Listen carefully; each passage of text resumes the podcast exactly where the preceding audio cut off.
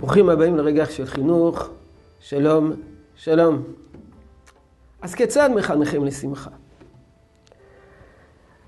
הדבר הראשון והבסיסי, והוא שווה ותקף בכל המידות שאנחנו מבקשים להנחיל לילדים שלנו, מידות טובות, זה אווירה בבית. אם יש אווירה של צניעות בבית, מחלחלת הצניעות בילדים שלנו. אם יש אווירה של סדר בבית, הסדר מחלחל בילדים שלנו.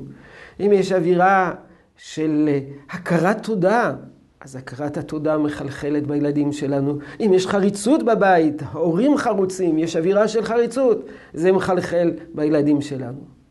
אם יש בבית אווירה של שמחה, זה מחנך את הילדים לשמחה.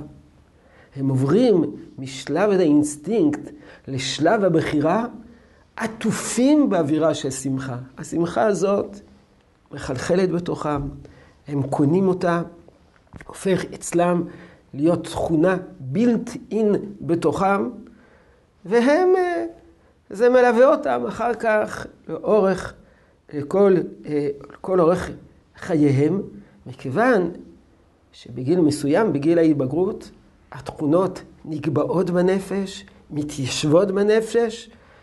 בגיל ההתבגרות האישיות מסיימת את העיצוב שלה, את הגיבוש שלה, ואם האישיות מתגבשת מתוך שמחה, הנה, השמחה הפכה להיות תכונה נרחשת שממשיכה את הטבעיות, את האינסטינקטיביות של השמחה הילדותית. זו הנקודה הראשונה, האווירה בבית. והנקודה השנייה,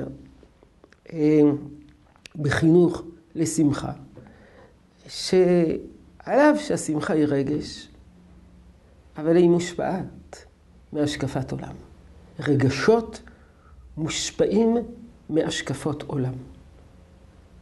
אה, זה לא שרגש זה משהו רק נפעל, ש, ש, שגורמים חיצוניים יוצרים אותם. זה לא רק בגלל שיש מסביב דברים משמחים, אני שמח. יש גם תודעה של שמחה פנימית.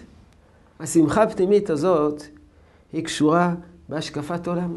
לזה שאנשים מבוגרים שתמיד שמחים. ייתכן שזה בגלל השקפת עולם שלהם. איזה השקפת עולם? השקפת עולם אופטימית. השקפת עולם אופטימית זה לא תכונה, זה לא רק רגש, זה מבט על החיים. איך אתה מסתכל על העולם? מה אתה רואה בעולם? האם אתה רואה בעולם את הדברים הרעים? כל הזמן אתה מצפר על צרות שקיימות בעולם? או אתה אה, ממקד את המבט על הצדדים הטובים שבעולם? צריכים עוד קצת להרחיב את הדיבור, בעזרת השם מחר.